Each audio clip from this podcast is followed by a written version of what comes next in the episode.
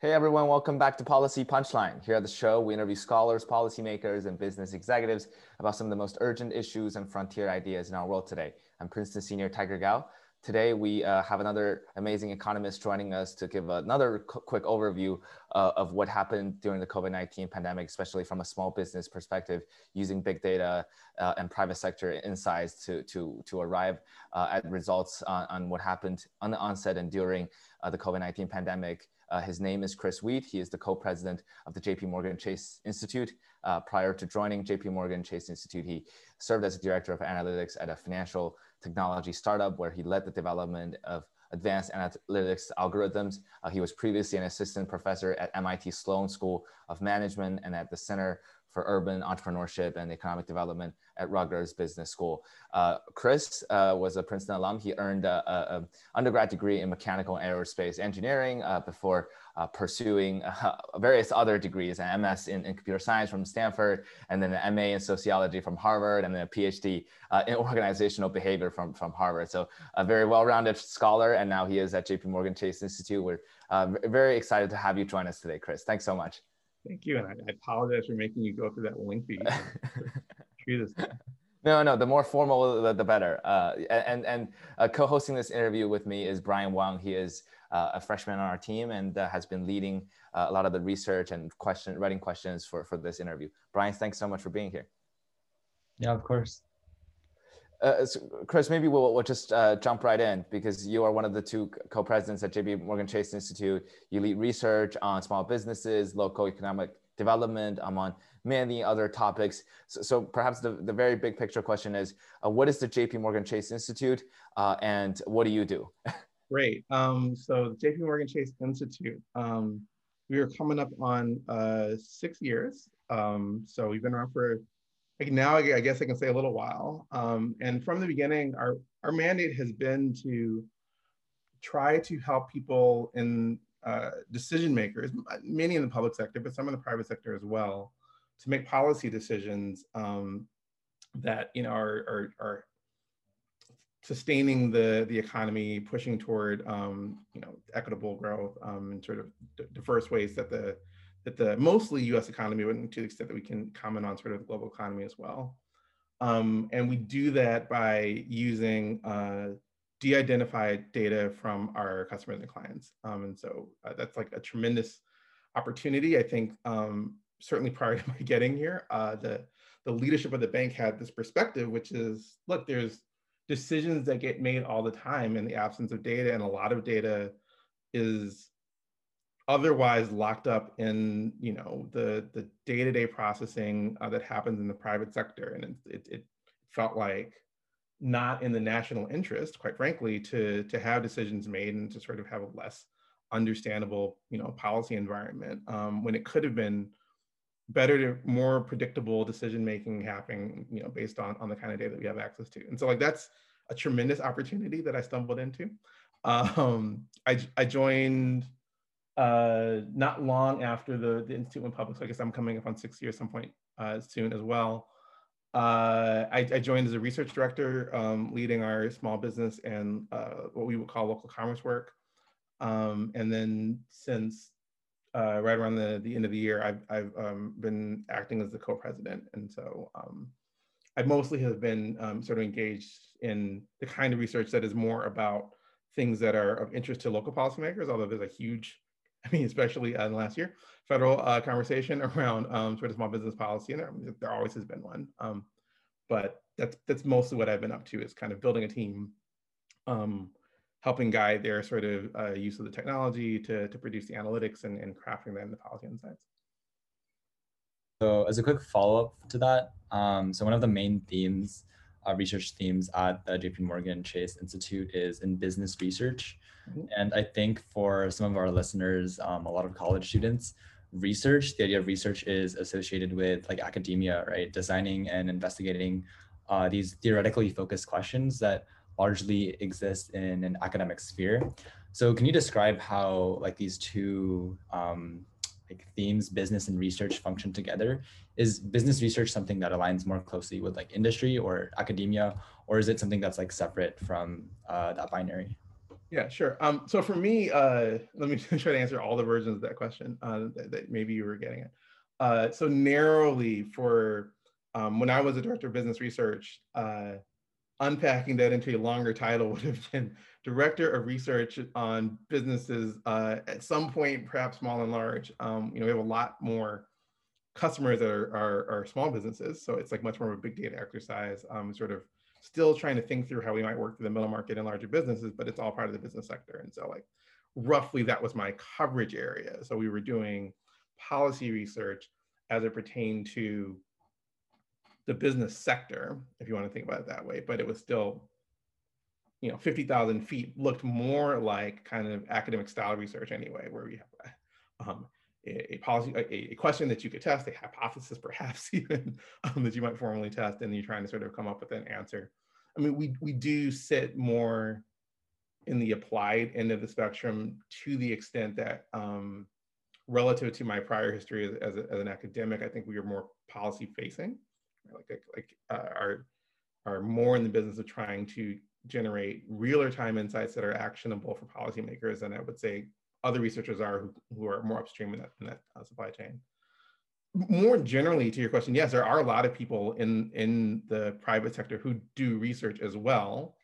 Um, perhaps generally speaking, even more so kind of I'm doing product research or I'm doing, you know, market research. Like there's there's all kinds of ways uh, that people take the tools of research um, as they exist in sort of an academic setting and then apply them to real world problems. Often they have to turn those answers more quickly as part of the part of the deal. Um, but it is also kind of interesting because in the same way, it's a lot closer to seeing the impact of that research um, in a shorter amount of time. So it's kind of an interesting trade-off there. Chris, you're probably in the sweet spot between uh, the, the, academics who uh, have to publish papers in econ journals, but also not like the JP Morgan securities people who who write about day-to-day market uh, insights. So, so. my best friends in both of those categories. And, I mean, it's, it's I wouldn't say I mean it's a, it's a choice, right? Like uh, um, there's something really you know um, I've heard both um, directional pushes from both sets of people, right? Like uh, my friends who are in academia sometimes are like, man, I really wish like I could sort of see what happens with this, or I could sort of turn this more quickly. And then my friends who do sort of um, like research that's right up against the product line are like, I would love to have as much time as you you have to to sort of like actually answer this question, but we got to get this turned and move on to the next thing. So I think, you know, it, it's trade offs. But I don't know that like a uh, yeah, all places on the spectrum are good.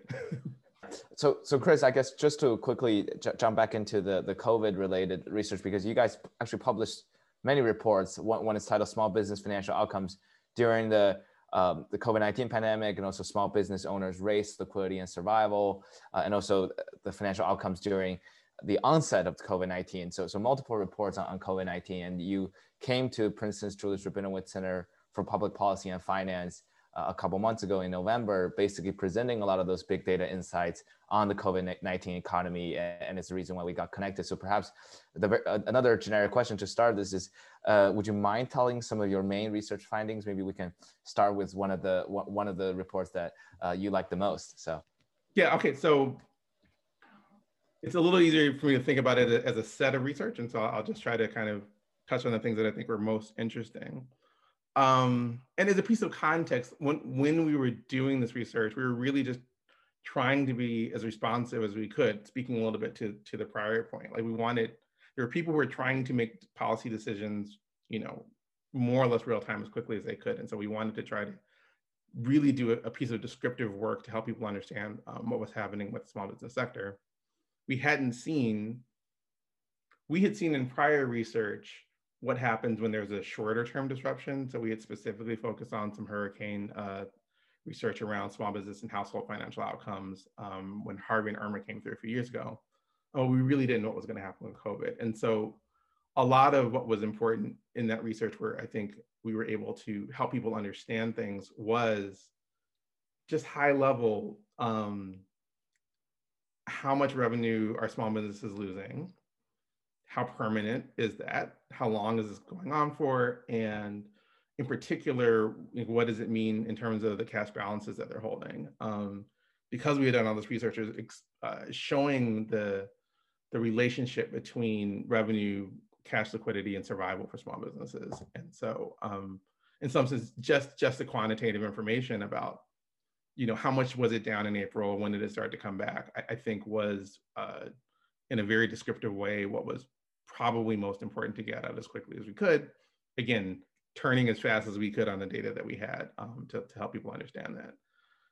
I also think that the, the, the breakouts by industry, by owner race, uh, to the extent that we were able to do that, um, were helpful because I think there was a sense, I think appropriate, and you can see it, um, particularly even in you know sort of last week, I think, in terms of the policy direction that we should act quickly and we should be thoughtful about targeting and like that's a real tension um, but what we were trying to do was was help at least give a shape of the answer uh, kind of level to but but if you could target in some subsequent round like how might you think about that? Like where where are we seeing sort of more pronounced um, impacts uh, you know be it by industry? Um, we, we, we didn't see a whole lot regionally although we did look a little bit at that um, by owner race and things like that.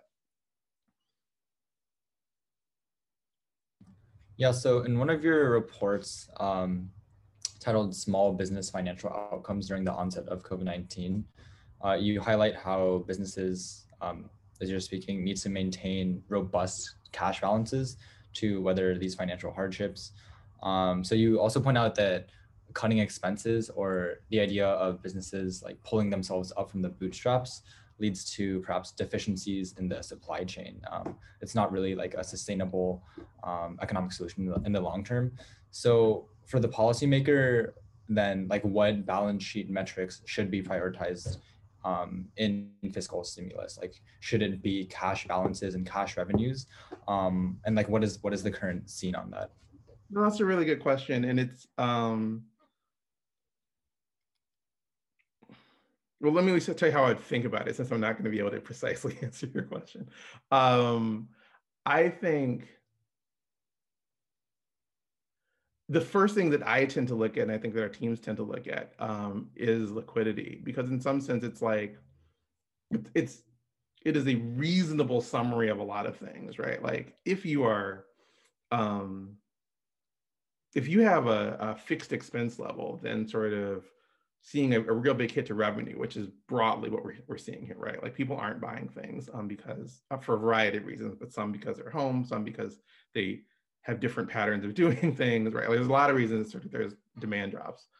Um, like to the extent that you can't cut your expenses back, well then like that that tells you uh, something about the harm. But one of the distinctive things we can see as the bank, as opposed to other sources of data, is like okay, but like, but what did that actually mean? Like how did you respond to that? And balances give you a sense of kind of the net impact of well demand drop but maybe like my my position in servicing the demand responded to that too right like if i was a restaurant i didn't have to spend as much on on inputs um, and and maybe i cut back on labor too so from the point of view of the health of the business it might be the case particularly for the short run that, it, that, a, that a cash position um, is a is a reasonable kind of high frequency measure, right? Like if my, my my revenue dropped by half, but my expenses also dropped by a half, and and this is the kind of pattern that we had seen in prior research. It's like the impact might not be as stark as you thought it was. So that's why I think we have we've drawn a lot of attention to cash balances because it's um, it gives you a little bit of perspective that um, is new. I mean, not so much that it's new in the world, but it it hasn't been easy from particularly public sector data sources to get a lens on that. Now, that being said, for a longer term disruption, you also might worry about um, expenses because I think they start to give you a picture for a couple of reasons. One, um, uh, because your expenses are somebody else's revenue, right? So you're just trying to get a sense of like, well, what's happening in, in the whole um, economy, um, be it firms or not. Like one of your expenses might be payroll. Um, so, you know, if you're in the labor market, of course, you care about um, wide, wide and dispersed drops in, in payroll expenses. You maybe care about wide and dispersed drops in in um, in rental payments or in you know sort of real estate flavored payments um, because of like those upstream. This is this is a little bit where I was getting um, on that point.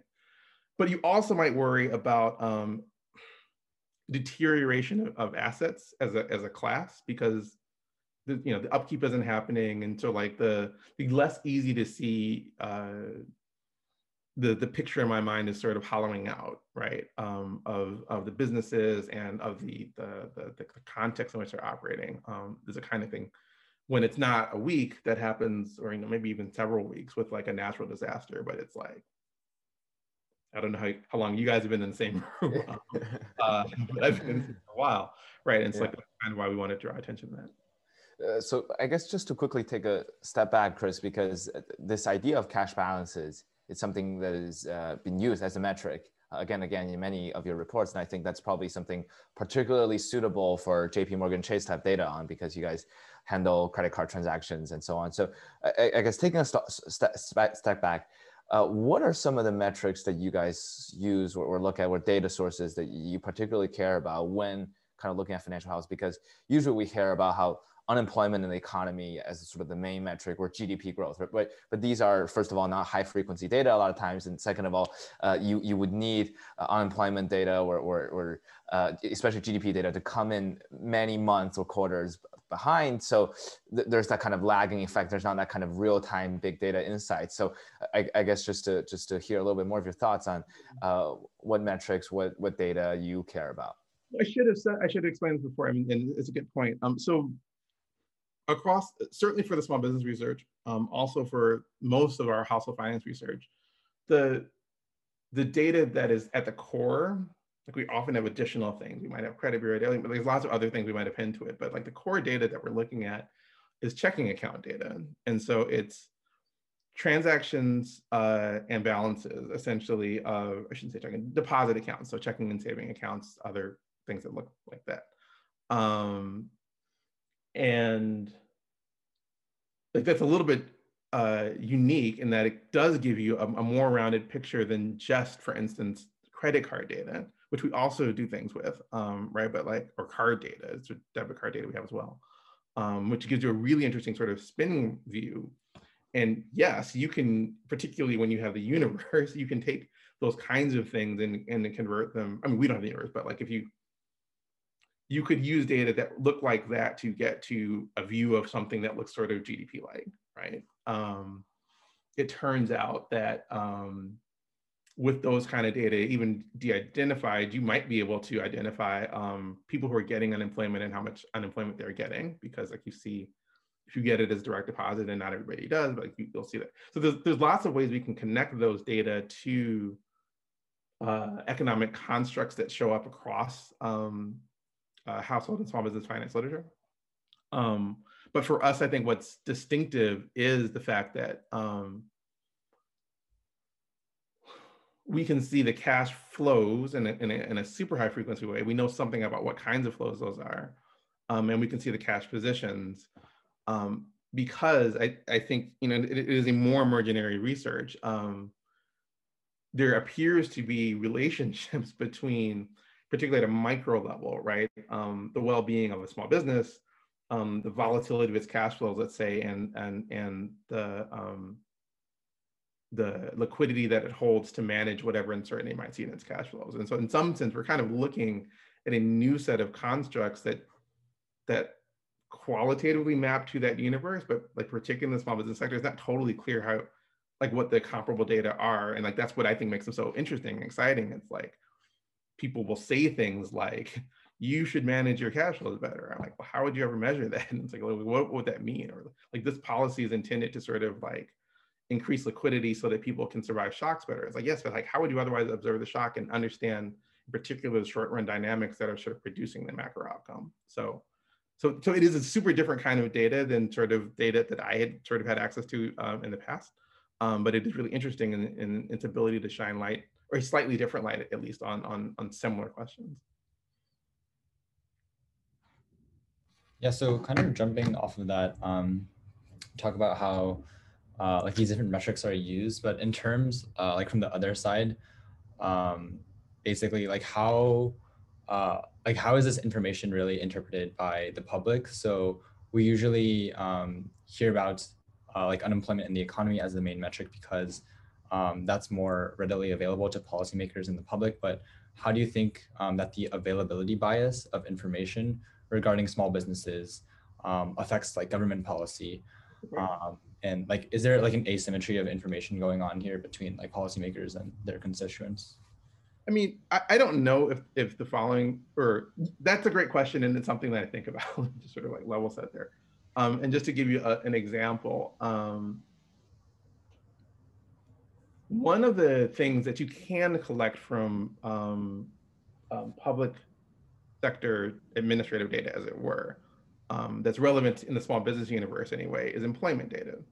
Um, so not just like unemployment data, right, but like like how many how many people how many jobs right go with small businesses so off there's a very robust conversation around sort of small businesses and jobs and there's data on small businesses and jobs because like as an employer you have to file paperwork and so it's very observable to the to many entities in the government sort of like what the, the intersection is of the small business sector and employment um, and there's a, there's a robust policy conversation around it there is less attention on things where there isn't as much data.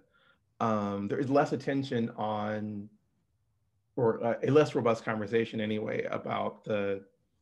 Oh, okay, I haven't looked these numbers up recently, but so so so bear with me. But if there are about 30 million small businesses in the U.S., like if you kind of go to SBA to F, um, about 23 million of them don't have any employees, right? So there, there's lots of households whose um, well-being is entailed in the small business sector um, and we have some data on non-employer businesses, but we don't we don't have a way of talking about are they creating jobs or not. And if that's the only thing that people are used to looking at data on, it might be the only thing that they're sort of building policy around. But there's all kinds of things you might ask um, if you had different, are they growing?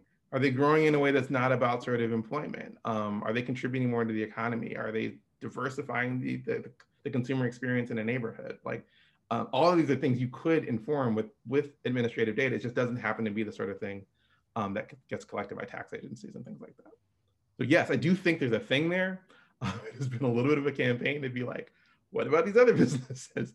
Um, so we, when we, like most of our clients are, are either small employers or micro employers or non-employers, right? So, um, uh, so, so yes, I, I, very much think that that's a, a thing where the data could lead you to ask certain questions and not ask other questions if you don't have data on.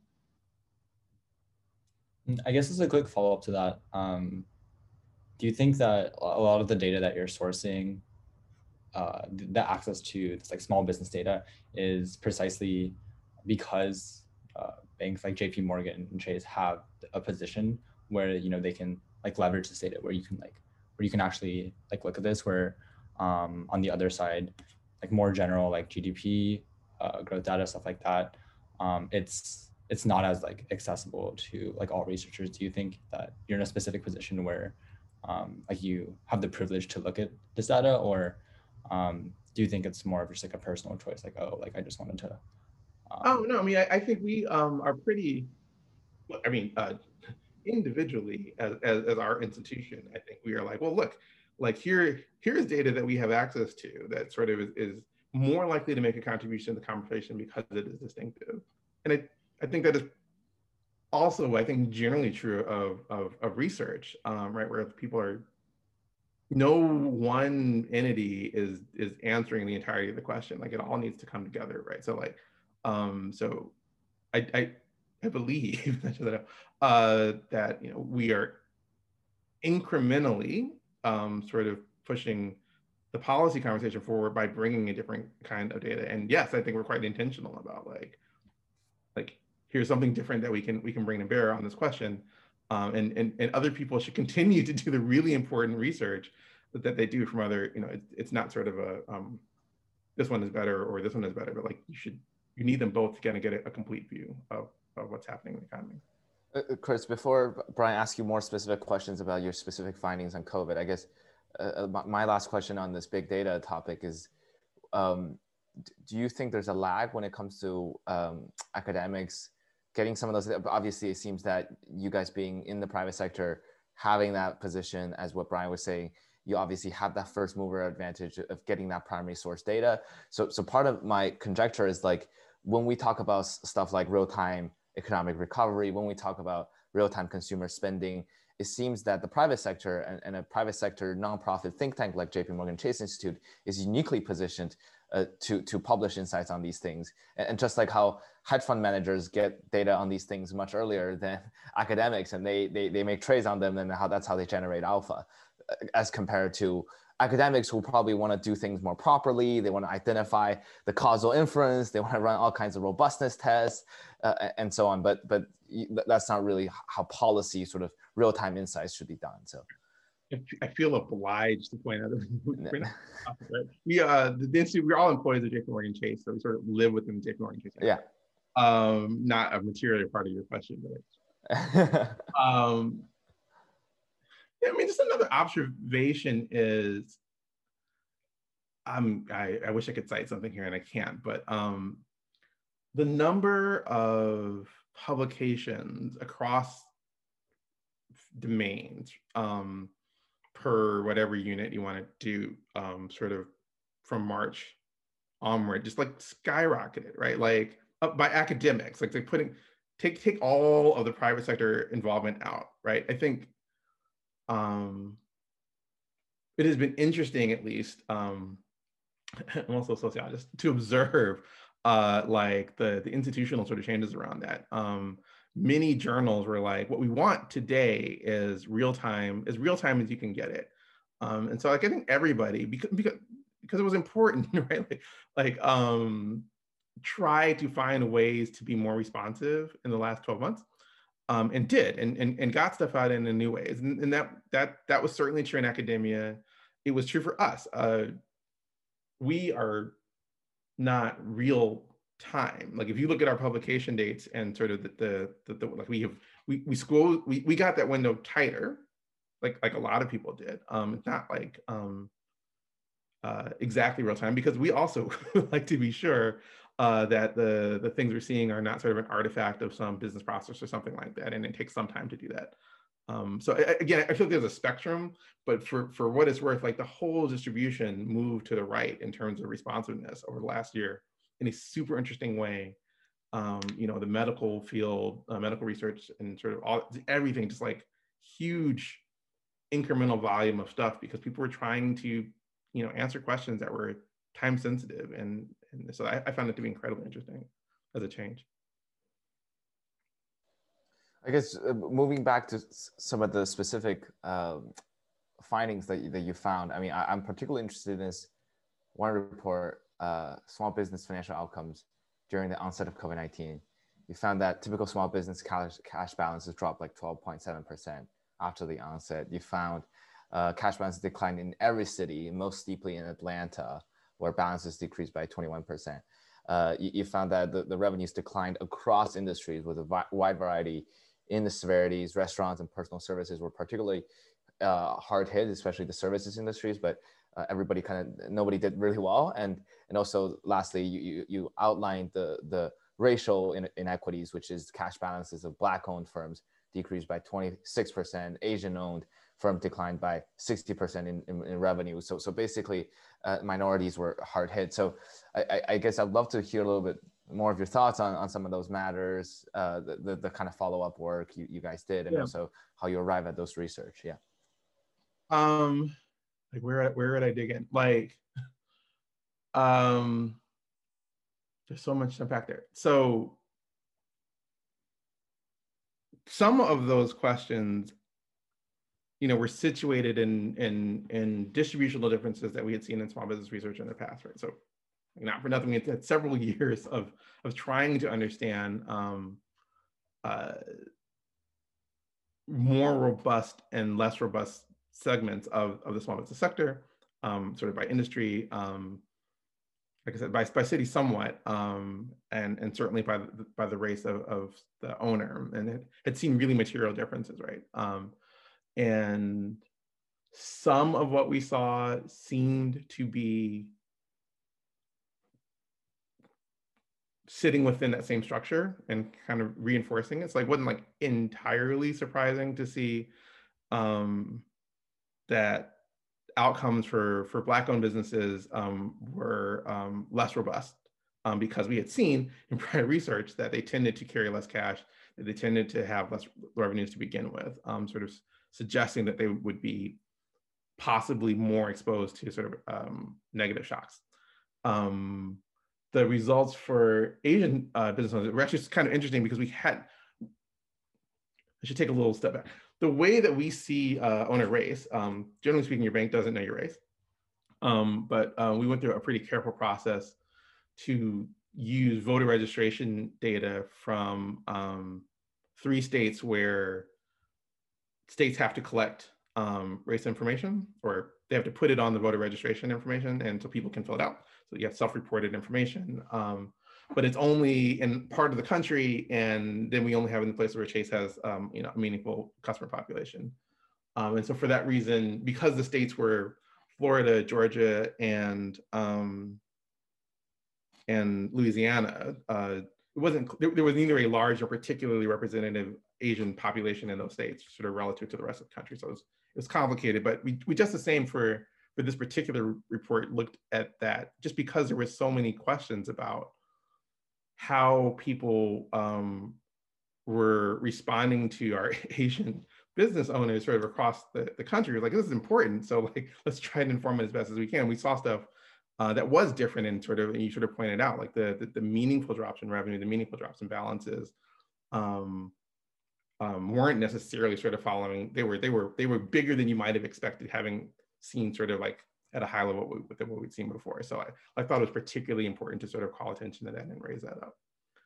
Um, and again, I think it's part of what we are thinking about both in terms of industry um, uh, owner race and city maybe um, but um, you know if i were just going to try to like outline like where i think the the interesting work might be to think about in terms of recovery maybe more sort of like much more granular geographic differences so we haven't done this work yet um, we'd like to do this work so, like like stay tuned to see if we can get this turned relatively quickly um, it's certainly like trying to look at some sort of with, within city differences. It's this kind of thing we've seen huge differences in, in, in other small business research. And so like I have a, a prior uh, that while the differences across cities were interesting, like Atlanta, yes, it did sort of have a, a bigger drop than other cities. Um, I think that within the cities, the differences are, might be much, much bigger and um, something for particularly local policymakers to pay attention. I mean, I think local policymakers know this um, at a high level, but maybe don't have good data sources to to be pointed about like, well, what do you actually do about it? Um, to to try to paint that picture a little more carefully. And so on the topic of racial inequities, um, there's another another one of your pieces, small business owner race, liquid liquidity and survival, uh, like addresses this. So part of your recommendations to policymakers includes targeting uh, small businesses um, run by minority groups with younger owners, owned by women, um, so why do these specific subgroups, um, including businesses that are run by uh, Black, Asian, Hispanic families, why do they pose the best option for broad-based uh, economic growth? Yeah, no, it's it, it's a really good question, and it's and, and how much time do we have? Right? Um, look, the, the the shortest version of the answer, and and did we release this piece yet? we have a piece. Uh, it, it, no, we haven't yet. We, it's done, but it's not really out yet. Like yeah. you sort of like a high Some level new research. uh, um, yeah. You know, one of the, one of the great things about uh, the data as we have it is, is, particularly relative to other, well, probably in both directions, um, is we can see, you know, the finances of, of the owner of a business as well even if you couldn't see that, you could sort of stack the research that we've done about small businesses and about households and just like just put them together. And so like I'll, I'll try to tell the story that way, which is um, the gaps that we see in in small business outcomes certainly seem to align to the gaps that we see in just sort of basic household outcomes. And so all of the forces that come into play there, you know, this is this is where I'm trying to summarize a thing that doesn't lend itself to summarization, but you know, a long history of policies that were at least um, disparate outcomes, right? Um, if, and, and sometimes disparate intent, um, and sometimes explicitly discriminatory, right? Um, so, so you have the whole bucket of those, and they, and they can be slow-moving things, especially when it's like asset accumulation. Um, And so that is my incredibly short and unfair summary of, you know, sort of how is it that we have gotten to in 2021 a position where there are like these meaningful disparities in income and in, in, in, wealth, sort of condition on income and all kinds of other things, right? Um, that that are the context in which small businesses live. You go and you start a small business, um, your financial position, the financial position of people that you know, your friends and family that you might be going to, to get access to capital, like all of those things, I think uh, play in like where you live um, and where you choose to open your business. Um, also is running some of these same rails, uh, and so you may be in a different customer universe. Uh, the the whole whole field, right? Like it it it, it applies to small businesses as well, and, and, and you know sometimes it doesn't get talked about as much, um, but but lots of people do. Um, but that would be my again, it feels like a super high level waving answer. Um, but I but I'm, I'm happy to dig in anywhere uh, if it, if it's if it's helpful to do so. Yeah, I guess it would be great to talk a little bit more about that. Um, what type of fiscal policy do you think, or legislative policy, can kind of like weave in or try to fix those um, like systemic structural issues within like banking um, that you know uh, have lended itself towards like discriminatory practices in the past? Um, is there like, do you think about those types of like questions? Um, like if so, yeah, like what fiscal policy do you think? Yeah, no, um, I do, and we do collectively. Uh, speaking, um, I should say on, on behalf of uh, the institute um, and other you know policy functions within uh, the bank, um, we have a uh, a closely aligned um, uh, organization that does like policy ag- advocacy in in this domain, in, in more or less independent from sort of um, or distinct anyway from the sort of the, the, the broad policy objectives of, of the bank. Um,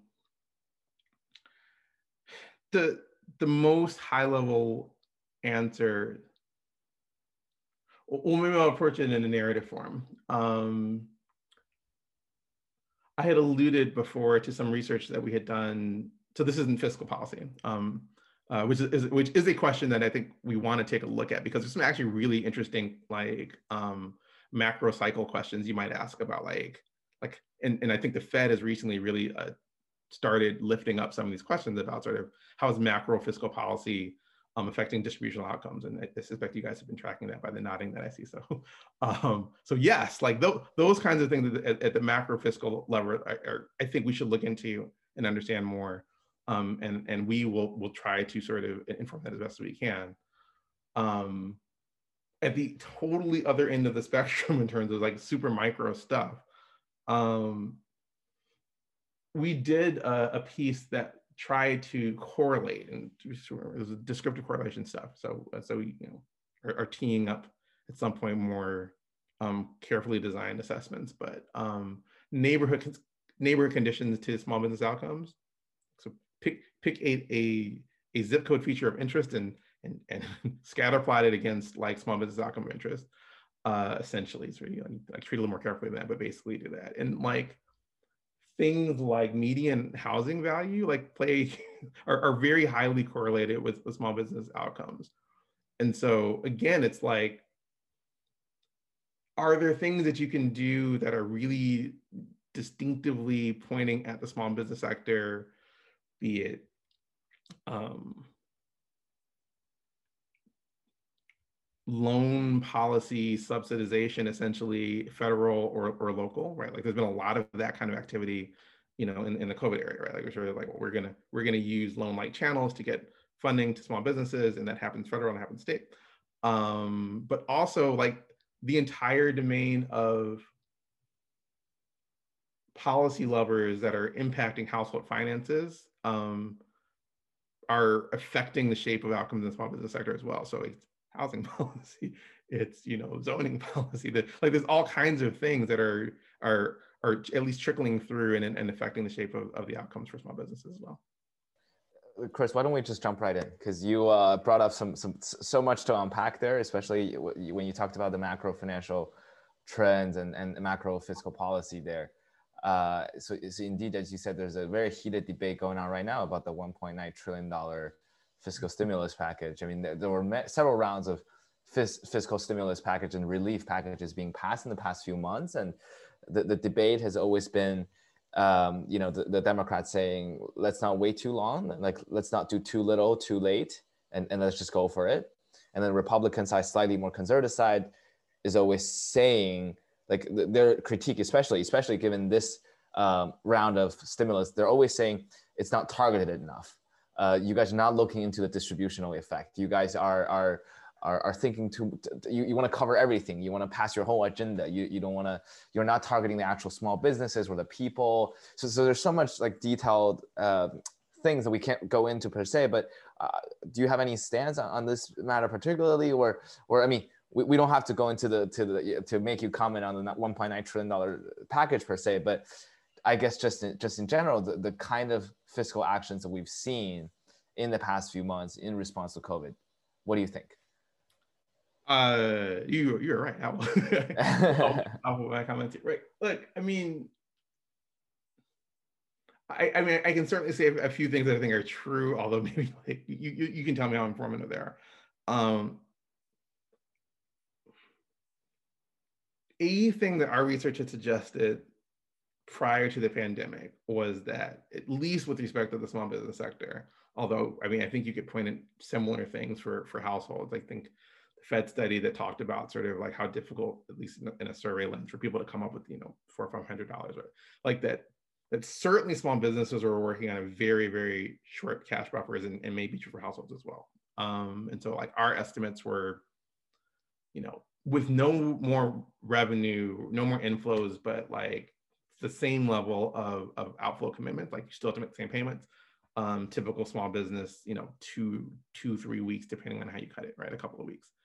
Um, and I, I, say that as context for, in, in some sense, that if you turn the revenues off, a lot of small business owners are going to turn the, the expenses off. But just the same, some sense that like when you don't know what things are going to look like, you sh- might act quickly and sort of like like that's that is that would be a reasonable read i think of kind of what we saw in our research that there would be some um, particularly the higher the level of uncertainty is about the extent of the go forward thing. You know, has that uncertainty probably come down some since March of 2020? Like, probably, but um, so you can draw the through line there. But the, but the point about targeting, I think, is equally important, and they're often in tension. I mean, this is this is what this certainly felt like to me watching the policy process in mid 2020, where it's like we, you could spend another month, you know, trying to sort of solve the the the targeting problem or you could sort of do money sooner and like like which way do you want to be wrong like uh so um Mean, I would just say that I'm empathetic to to that tension um, as people feel it uh, um, when they're really trying to trying to design the policy and deliver the policy at the same time. That you, it, it matters how long you spend on it. So, but also you, you know, budgets and stuff. I mean, I know it's like the federal government, so it's a little bit different, but um, but yeah. And so on that note of fiscal policy, given that small businesses uh, generate um, a large portion, 44% of U.S. economic activity, and um, your reports were focusing on how they required the most economic assistance uh, during COVID. So, like, what type of fiscal policy best meets then the needs of small businesses, as opposed to large corporations and big banks? I feel like um, in over the past year, we've seen a lot of stuff in the media about how a lot of like stimulus packages and uh, fiscal policy hasn't um, really felt like it's been hitting the small businesses, or sometimes it's been feeling a little bit misguided. So is that kind of like a structural issue with just the nature of fiscal policy, or is there um, just something that's missing and how you know that's being implemented? You know, it's it's been a, a real, I would say, conundrum. um, and this is a little bit, I would say, sort of pros and cons of, of, of well, complications of dealing with different kinds of data. So, so that I don't really privilege one, one sort of another. Um, so that I'm not even pointing at our own data. If the Census Bureau did a, um, a, a survey uh, I think it was called Small Business Pulse Survey. And apologies to my friends at the census if I got the, name wrong, but it was a great survey. Um, we use it a lot because we are really trying to benchmark like what we saw in our data vis-a-vis um, uh, what they were seeing and sort of like what the received narrative was. Um, uh, and so they asked a question which was quite similar to a question we asked, which is like, how much cash do you think you have? And they they bucketed, and I can't remember exactly what the buckets were, but they were something like a couple of weeks, a month, you know, two two to three months, like like those granularity of buckets. Um, if you go and look at those data through, I think October was the last time or so, um, it looked like most small businesses had more cash on hand than they had had before.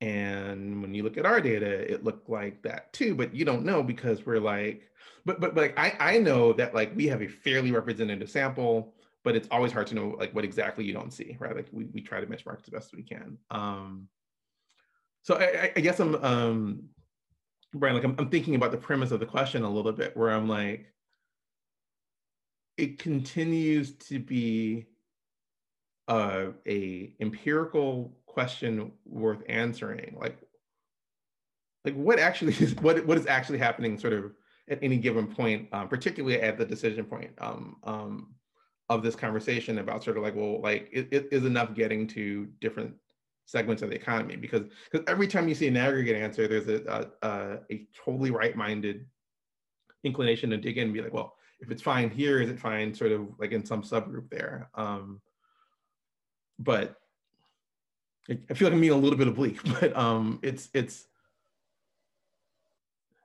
lots of metrics would suggest that the policy intervention has reached lots of small businesses and it has reached lots of families, and so and then when you ask people so that's like one source of data but then when you kind of ask people like you get a different answer and like we need to we need to reconcile those things because i think as as, as long as we're getting both stories it's super hard to figure out what to do um, when you can't like cleanly reconcile them um, but i think you need to do that before first before really trying to offer a, a response to like well why is why, why is this group getting or not getting enough or, or too much or whatever the case may be. Like we, we just need to nail down like, like, but but what did they actually get and sort of like where do they actually sit? Because you get very different answers depending on how you try to answer the question. Chris, this is actually just fascinating. I, I would love to drill a little bit more into into this thing. So, uh, I suppose there's a two part question here. One is, uh, do you think it is possible to to arrive at a somewhat objective truth uh, at what is actually going on? Because as you said you know depending on the data sources different perspectives. And the second question is do you think in the previous few months of our covid-19 fiscal policy response there were cases where we rushed into the action we rushed into explanation before actually knowing what was going on? Meaning guys listen we just got to do this and this this but, we don't we didn't actually understand why something was happening. Let, let me let me start with particularly with the, with the first question. Like like like like let me if you had like if, if somehow there was like an electronic record of everybody's financial position banked or unbanked just to be really clear about sort of like structure of like like like why you might want to be careful about the way you interpret anything right? Like the the segment of the population that is most difficult to observe it's also the segment of the population where you might be most likely to observe the harm. Right. So like that, that that's a little bit of what, um, particularly from like a private sector, you know, administrative point of view, um, a little bit less so from from a government, but, but even there, it's like you still have to go knock on people's doors and ask them questions, right? Like it's not like you get like perfectly even response rate, even in in what is crafted as a national study. Um, so because of that, you know, like it sort of like makes me very slow to second guess anybody's policy decisions. Um, because you know, like you'd have to imagine that there was a way to to to get the fully comprehensive answer. Um, so we do the best we can, and we try to like explain caveat, sort of say what we think we know that we're more certain about, and be clear where we're less certain. Um, but like there's there's real uncertainty. Like you have to make decisions that without that perfect information, and so and then it becomes very easy to second guess the decision that somebody else made um, when you didn't have to make it. So that's why I tend not to second guess them. So I, I, I, guess would that also be your response to the second part of the question, meaning did you feel like we were, we, are we saying that it's hard to know the exact explanation or causality of certain things? but we, we should hesitate to, to second guess the policy actions because sometimes it's just so urgent and and it's it would take way too long for you to try to arrive at this some kind of objective truth where I mean, I, I guess in short, I mean, like, right, you should, you should, you should try as best as you can. You, you should invest in getting Yeah. a better, and then you should do something. and then you should do something right, right? And then like you should refine, and you should like continually sort of update. And so, um, I like. I, I, I know it's a little bit of a form answer as opposed to sort of like a, a, a substantive answer, but it, that has been my, my, my, you know, we, Yeah. I, you know, if you look across our research, you'll see a lot of things which will have the shape of like, this policy information seemed amongst our universe of, of, of you know, of observations to have successfully elevated the balances of families and different reasons for high income families and low income families. And then we see a trajectory that suggests those balances are coming back down, but it's trajectory. And so, I think, you know, we don't really forecast, right? But like you sort of find yourself with that kind of incomplete answer. It's like, what should you do? Like you should, you should think about what you do next time with that information. Um, uh, Brian, you asked this question about targeting, like, if you if you if you want to hedge, you might target more so that you're more likely to end up in a place where you know you're sort of delivering to the people who are most in need. Like that always seems like a that particularly seems like a, a reasonable idea um, given what we have seen in the data. Not that it always seems like a good idea, but certainly um, we have seen differential impacts. so, so you, previously used the word bleak uh, to, to somewhat describe the, the sentiment. Um, do, do- did you think, I mean, looking back at, at what happened, I mean, right now we're recording this end of February, and, and I still remember going to a talk in uh, October, which, which would be four or five months ago. And back then, economists were saying that the, the, the fourth quarter projections for small businesses were just frightening.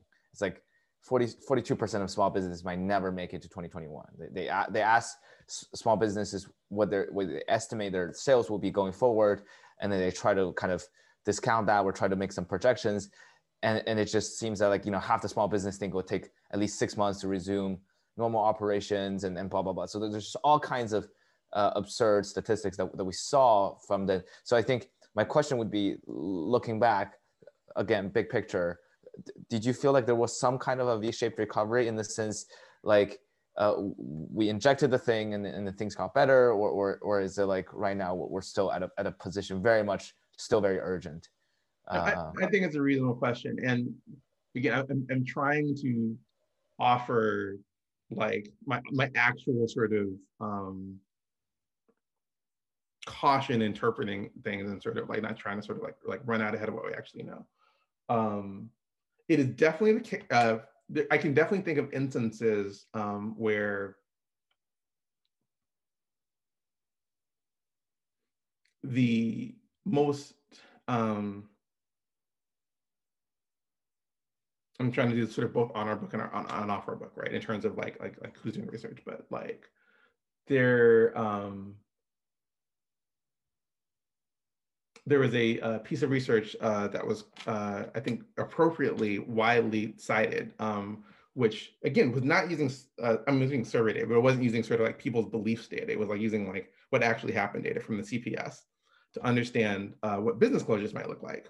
Um, and in, oh, I'm gonna get the months wrong here, but I wanna say in April, um, it's easier for me to remember the statistic on, on Black owned businesses because it caught a lot of attention, which was that like, from CPS data, um, 41% of, of businesses were not operating, right? Like they, they, they asked self-employed people, um, are, you, are you operating your business this week um, in, in the current population survey? And they also ask race. And so you can get a help, and, and it comes out really quickly, right? So CPS comes out much faster than a lot of other things on small businesses, particularly from public sector data sources. The researcher who did this work very super carefully explained what he was measuring. you know, these businesses were not um, operating this week. And this is a huge departure from what we typically see because it was. Um, he then, being a really good researcher, followed up a few months later and was like, well, what do these numbers look like in May, June, and July? And like the numbers come down some. And he was not wrong about um, the number in in March, and he wasn't wrong about the number in July, which I think was 19% or something like that. Um, so Rob, if you're listening, hope I'm representing your research correctly. Because I thought this was super important. Like people should work really hard to get the most up-to-date information to, to people who are making decisions. But the thing that happened was everybody remembered the 41% number.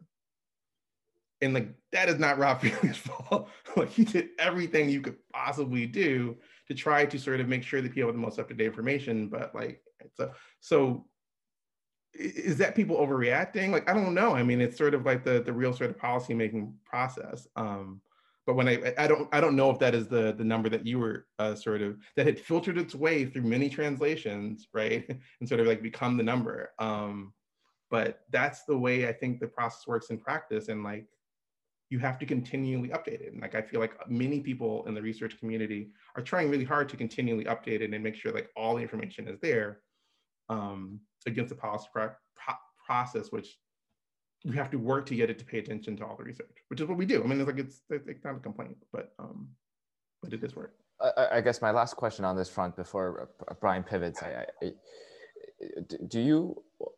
I mean, I, I, was, I guess I had this previous con conception of um, uh, objectiveness when it comes to research. You know, the facts, right? I mean, we often hear this in the media, which is like it is a fact that you know, this number of people are suffering. It is a fact that this number of people were, were doing this. is the fact that researchers found this. And we see those simple statistics flowing around and are used to back certain people, certain narratives or policies, right?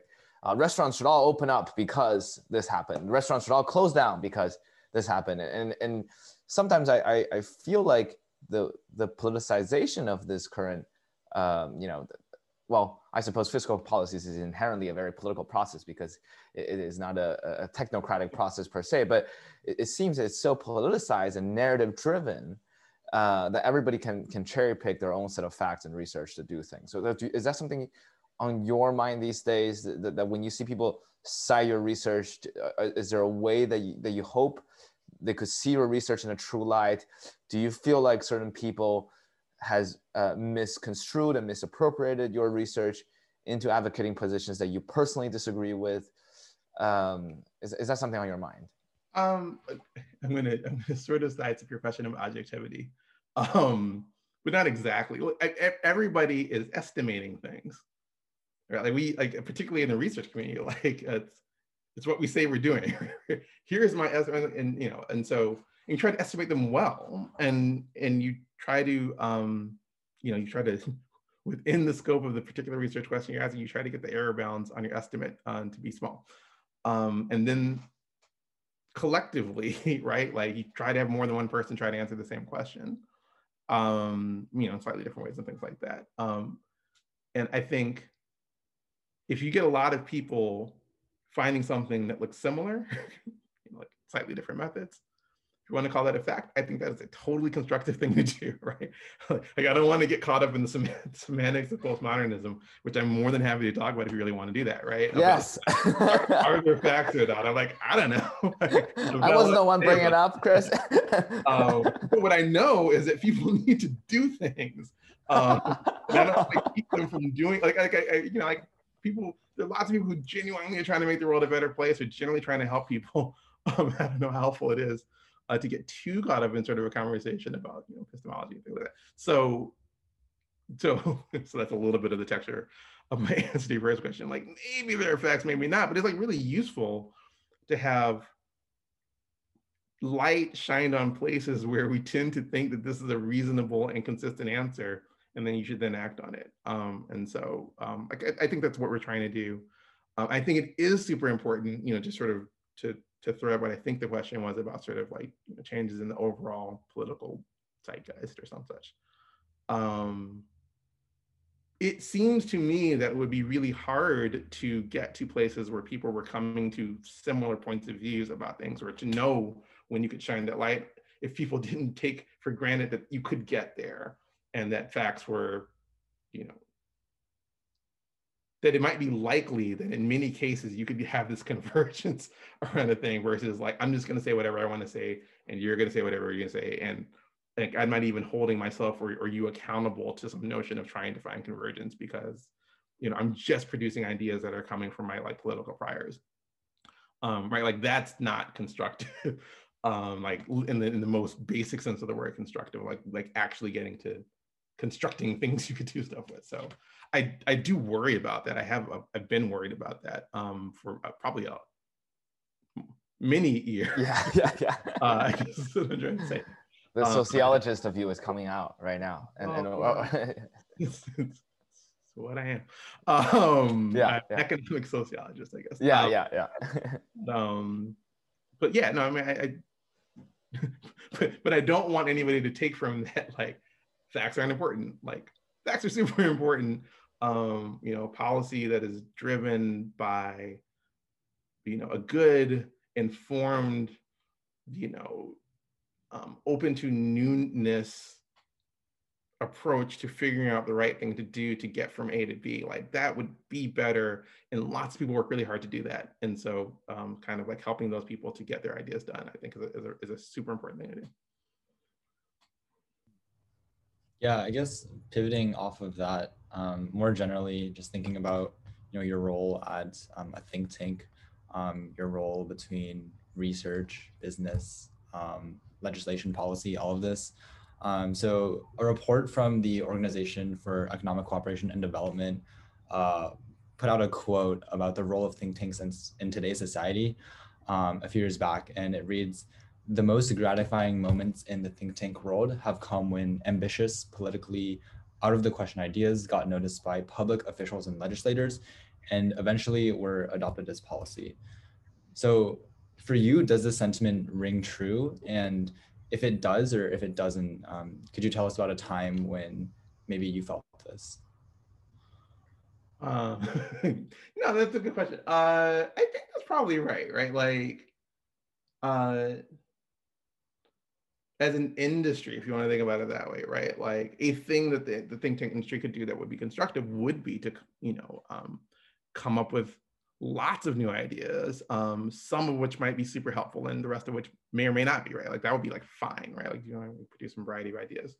Um, and right, and and then like um, if, if your idea happens to meet the moment, um, that would that is gratifying, right? Um, uh, you know, gratifying is a, is a is a weird frame for the current moment, like because like sometimes the world, uh, you know, like like things things aren't going so well. Um, but I certainly think uh, a gratifying something in, in, in that universe of, of gratification for for our research institution you know, was uh, the idea, like the, the set of ideas that, that we had around, um, in particular, sort of liquid um, balances, both on the household and, and, and small business side, um, helped, I think, or at least seemed relevant to, at least based on the inbound that we got um, from policymakers, from journalists, et cetera, uh, to frame like what what the course might be, you know, particularly at the beginning of the pandemic, right? Like, how much time do we actually have to to, to sort out this one? Like, I don't know. Is it, is it really two weeks? Like, I'm not totally sure, but like, you might think about this quickly. Um, was you know, um, uh, you know, something we had been saying for, for a while, and like I, I think it very much kind of um, follows the, the the the frame from the OECD report, where it's like you kind of had an idea, you've been shopping around, and people like, oh yeah, like like that seems relevant. And you're like, yes, I've been I've been saying this for a while. Uh, it's terrible be bringing this up, but um, um, so so yeah, so so that was a kind of gratifying like that, and I think you know we've had um a couple of such moments um sort of across the the entirety of the institute. Um, that might be the one that I think is the most recent and, and close to, to the work that I've been sitting on. I think a little bit more on that. Um, I think the relationship between, uh, you know, like think tank researchers, like people who are providing this like primary source data and like processing that, um, the relationship between those researchers and legislators and policy, um, like I, I have no impression of what that is like. I mean, you spoke to it a little, but for the most part, um, is that like, like what is that like for you? Is that something that is, it's a very unique relationship that's like just to find like in this context of like a think tank and like policy um, or you know is it more of just like a regular like collaboration um, something that you could see like between like I don't know, the same way that like researchers collaborate between universities, something like that? Oh no, that that is a good question, and, and it takes us so many different shapes that I and I, and I have um this is the only think tank that I have worked at, so like it's a little bit hard for me to speak uh, to to the field, um, but what would I say? So I mean, it, it can take so many forms, right? Like, but I'll, let me try to at least paint the spectrum. Um, from here's something that we think is important, and I'm just going to shop it around and see if anybody buys it, right? Um, not anybody buys it, but like I'm going to go brief people who seem like they're making you know policy decisions in this field so that they're aware of a research is kind of like one end of that spectrum, I suppose. Um, the other end might be like somebody tees up a question and like, that is a good question. And we think that we have um, an ability to speak to it. So like, let's go try to answer that question um, and, and see if we can produce something that is sort of responsive to a specific um, question that we heard from somebody. Um, I would say more, so, so both of those things happen and there's a lot in the middle where it's like, I'm working on a project or our team is working on a project and uh, sort of while you're working on it, you're like, so this is what I'm seeing. Um, other person in a think tank in a different think, think tank or you know advocacy group or sometimes um, hill staffer or you know local um, economic development um, you know works for a city or a state or you know something like that like we we try to have all those engagements because it is helpful to to like probably the first thing is is the, is the least helpful because you're least likely to land in something that's useful to somebody, right? So like we, we do work to try to understand what the overlap is between policy questions um, that are interest that are uh, actionable and that people are interested in getting answers to, and sort of like where our data and kind of frameworks fit. So so it's not like exactly collaborative in the way that like every day we sort of sit, you know, like if you're working with a with another academic researcher and you sort of like, you know, get on Skype, I guess, um, these days, uh, or not Skype and Zoom, um, you know, like every week or every day. But um, but like the back and forth, I do think is, is a part of the process, at least the way that I've experienced it here, and I suspect that that is quite common. That's pretty interesting. Yeah. Um, and if you wouldn't mind, I think that you have there's like a lot to be said, or at least something to be said about the path that you took into business research. So, um, I mean, we mentioned this at the beginning, but it seems like there were perhaps like two pivot points um, in you know like your education and your interest. Like first from engineering and like technology to sociology, and then maybe second from sociology to business, uh, like where you are today um, at JP Morgan Chase Institute. Um, so could you explain the rationale behind kind of like concentrating in these like seemingly like disparate fields or yeah. if there's anything like anything interesting there? Um at the time it did not seem as much of a pivot. As it probably does in retrospect. Um uh so narrowly right? Like when i was um by the time i you guys are princeton students. Uh, by the time i was finishing the engineering equivalent of, of a senior thesis i was doing robotics and so I was already like a little bit in the in the AI space. Um, the AI space actually overlaps a little bit with with the social sciences space, particularly at the psychology end. Like some people in AI think that they are modeling the behavior of people, um, and that was the piece that I sort of sat in. And I was, I had policy interests, and I kind of wanted to know like how I could bring the technology thing to the world, and so kind of parlaying whatever I had learned from that into, but could you simulate sociological phenomenon with computer simulations? Is kind of what I thought I was uh, sort of headed toward. Like, didn't seem like a crazy pivot. It seemed I, like I acknowledged that it was an uncommon thing to do, um, but uh, it didn't it didn't feel like that much of a pivot at the time. Um, uh, and I happened to do that at a place um, an organizational behavior program that not for nothing had both a psychology and sociology element to it, uh, where it was in a business school. Um, and so the thing one does when they get a PhD from a business school typically is they go teach in business school. And so I found myself teaching strategy and entrepreneurship. um, and and now sort of continue to sort of look at least a small business end of that. So like there there were connectivity points throughout, um, but I, but I fully acknowledge that it is an unusual path um, to to to take. Um, all right, yeah. Chris. I, I, think I'm going to put my devil's uh, advocate hat on and, and, and, let me ask you something that could be controversial. Oh.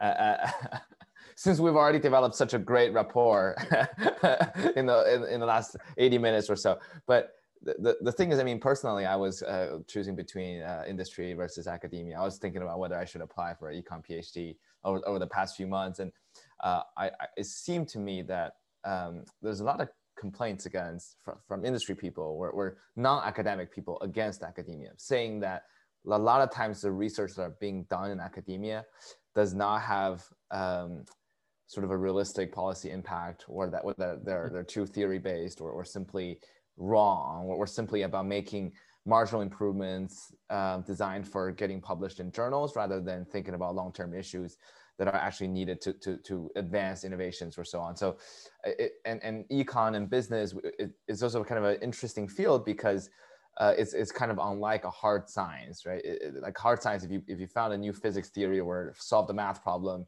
you're objectively, you know, the, the guy. But uh, whereas in, in econ, it's sort of less hard, hard to tell whether does your research actually have a real world impact? Is it correct? Is it not? So I, I, was just wondering. I mean, having seen all those sides, I mean, I mean, also we're not trying to get you to, to denounce academia or, or whatever research, but um, do you feel there's a tendency for academics to be incentivized to to do more uh, theory related or, or, or pushing the frontier a little bit, or or, or, or do you see, think maybe people people in the industry research, you know, at, at a place like J.P. Morgan Chase Institute are, are slightly more incentivized to think about questions uh, without without feeling constrained that they would have to publish in some journal or whatever or get tenure.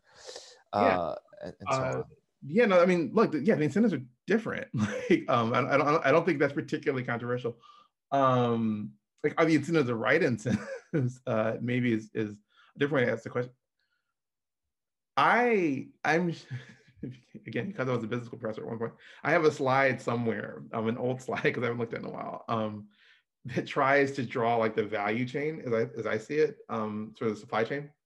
I mean, actually, what I mean here, um, of like ideas into policy, and it's partly because I was like trying to think through like, like, like what is the distinctive strategy of the institute, sort of vis-a-vis anybody else, but um,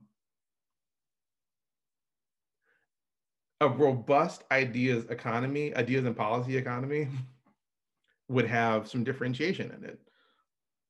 Right? Like somebody I think should should underwrite the risk of solving thorny basic problems right like we need institutions that do that um, because um, because not every institution is going to be able to create the, the incentive structure to support right like go off for seven years and be smart right let me get back to you in seven years and I, right like uh yeah. so so I, I think it's important to have the whole thing.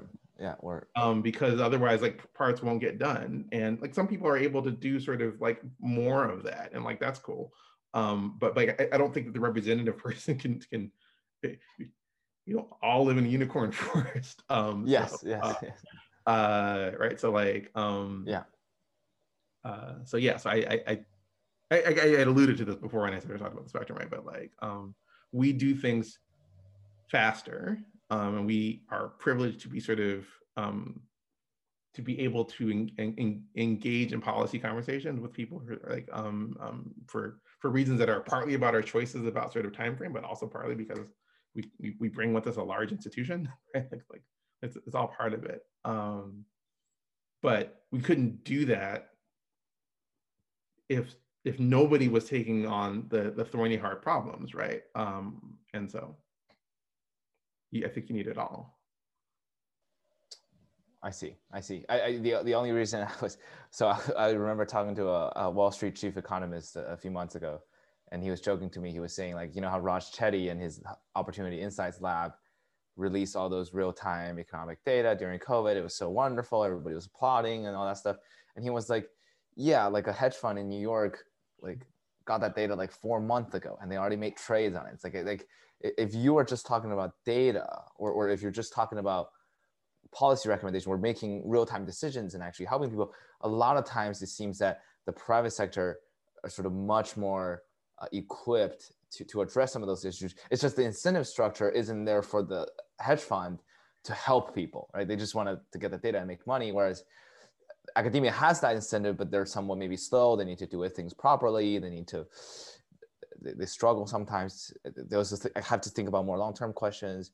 Well, I, I, totally agree with you that they serve no, no, different but I mean, functions. It, it, interesting. I remember being on a panel a long time ago and having not this conversation, but an adjacent conversation about um, just about data providers and like sort of who like like how should we think about the future of data provision um and and and I, I think that that the the tension that was set up was sort of like take like the census bureau versus like for instance jp morgan chase right? Like a, as a placeholder here yes. And uh I, I think i can say without again saying anything controversial like we uh, a bank the bank that I work for, but banks in general, um, are solving a business problem of delivering financial services to their customers, right? Um, and you know, do better, worse a job at that, but like that's that's kind of the thing. That that also generates some data.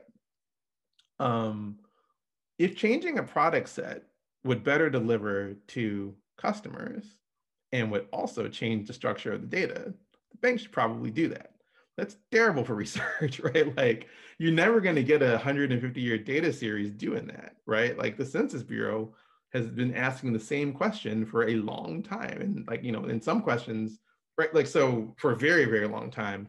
I mean, if you need to understand long time horizon thing, like if you want to know something about like economic cycles, uh, it might be hard to get that from, you know, the kind of administrative data that gets produced in the private sector for solving mostly problems that exist in like you know a couple of month time frame maybe a couple of years at most right um, for for most of the kind of high frequency producers of data it's like a hedge fund is not other than back testing right? Like um is not generally speaking that interested in like last year's data.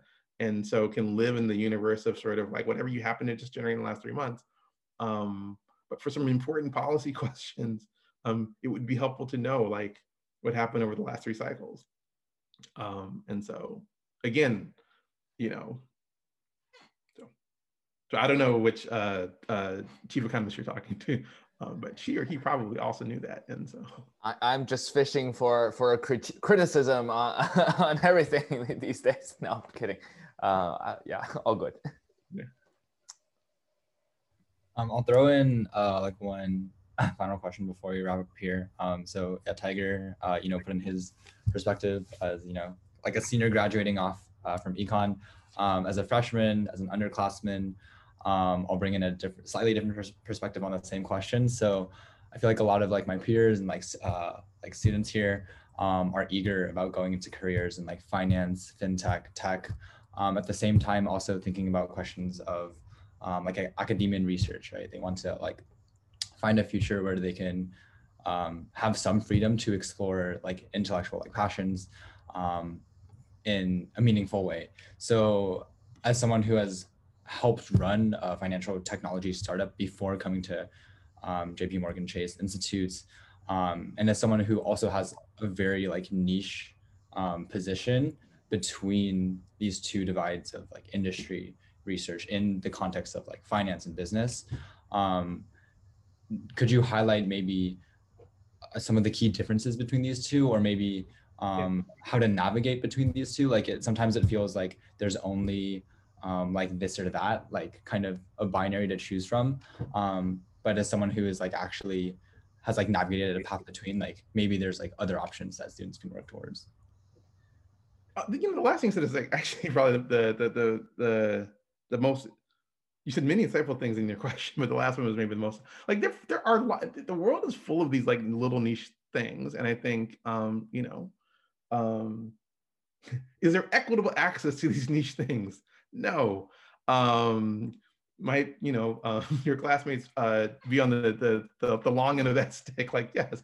Uh, so I, know I'm saying a lot there, but but there are like a bunch of like interesting things in the world, um, and they are not super. I don't recall them being super observable from from from from when I was sitting in your seat, so to speak, right? Like it was it was very obvious that like I could be a consultant or I could be an investment banker, which are like actually interesting jobs in their own right that can take you through all kinds of interesting things. Um, but the things that people did downstream of that, or just later, even if they weren't downstream of that, um, you know, like uh, in, in, the before times I worked in the city of DC, I'm now sitting in, in my increasingly dark room here in Columbia, Maryland.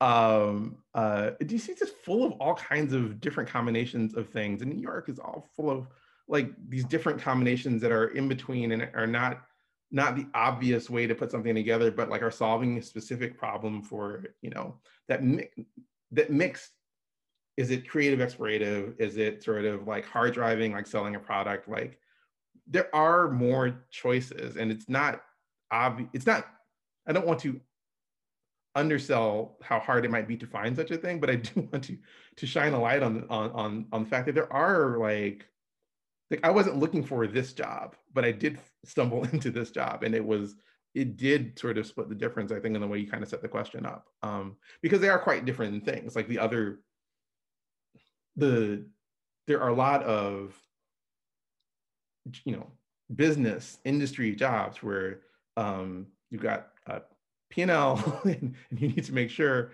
that you're selling something and, and the time horizons are going to be short. Um, and then I think particularly, you know, um, um, you know, I have a lot of, friends that I went to school with who are also kind of in, in the more pure form academic thing, right? Like where it's uh, not the time isn't important there too, but it has a different shape um, and a different kind of sort of um, set of incentives. And those are pretty pretty far apart, and they do feel different. I think along the way that that you set up, um, like a lot more freedom to sort of ex explore stuff um, um, on the one hand, and, and, and a lot more um, focus and intensity, and you know, sort of upside reward too, quite frankly, um, and, and on the other side. And, and those are those are pretty far apart, but but there are many things in the middle, and there's lots of um, things to find if you ask around. Uh, just to gradually wrap up here, Chris, we, we always ask uh, two questions at the end of our interview. One is, uh, are you optimistic or pessimistic? The other is, uh, what would be your policy punchline? Uh, or just oh, punchline in general. So. Um, not not really quick questions at the end, so kind of a curveball. yeah, uh, I will say that I think most people who know me reasonably well think that I'm a very optimistic person. But end of answer. uh, yeah, end of answer. Um, uh, but if I were a pessimistic person, uh, my pessimism drives me to work really hard to try to like make the world a better place. Right? So like, sort of like how comes um, policy punchline. Um, Look, I think um, your, uh, sorry, your, your, your, your prompt, if not question below, uh, before about like um, facts. Yeah. Right. Like, I think there is tremendous opportunity to make progress on finding, um, you know, it, private sector, public sector, whatever, like a huge opportunity in the private sector, I think, to, to find ways to sort of bring that information to bear on, on important questions. we, we continue to have really important policy questions. Um, some of those are going to be executed by the public sector. Some of them are going to be executed by the private sector and, the, and, and choices they make about what products to deliver, to whom to deliver those products, and sort of like what to focus on. And like, there's just just a huge opportunity there. Um, and um, and I think people should take advantage of it. I think people should lean into that. Um, and I see that happening. I, um, and so I'm, you know, I'm optimistic about So you're optimistic. Yes, I, I end of the answer. Yes. Now, uh, Chris, thank you so much for joining Brian and I today. It's just uh, such a wonderful conversation. It's so nice to have you on the show. Thank you guys. This has been a lot of fun. And then Brian, thanks so much for, for hosting this uh, interview with me. Yeah, of course. I had a lot of uh, fun uh, talking with you, Chris. Uh, well, th this concludes this episode of Policy Punchline. Please visit us on Policy Punchline com. Uh, you may follow us on Twitter at Policy Punchline and follow us on iTunes, Spotify, SoundCloud. You may watch the recording of this interview on YouTube, and you may also uh, follow more of uh, Chris' work and the JP Morgan Chase Institute at jpmorganchase.com slash institute. So hopefully we, you can, we encourage you to follow uh, their, their ongoing wonderful research uh, about across business and other sectors. Thank you so much for listening today.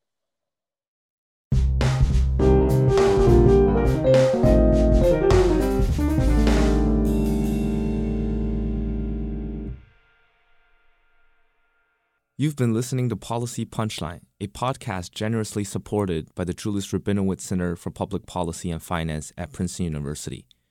We would also like to encourage you to follow other podcasts produced by Princeton University, such as Politics and Polls by the Woodrow Wilson School of Public and International Affairs. Policy Punchline is intended to be informational only and does not reflect nor represent the views of Princeton University or the Julius Rabinowitz Center for Public Policy and Finance. For more information on subscription, donation, volunteering, or contact, please visit policypunchline.com. Thank you again for listening.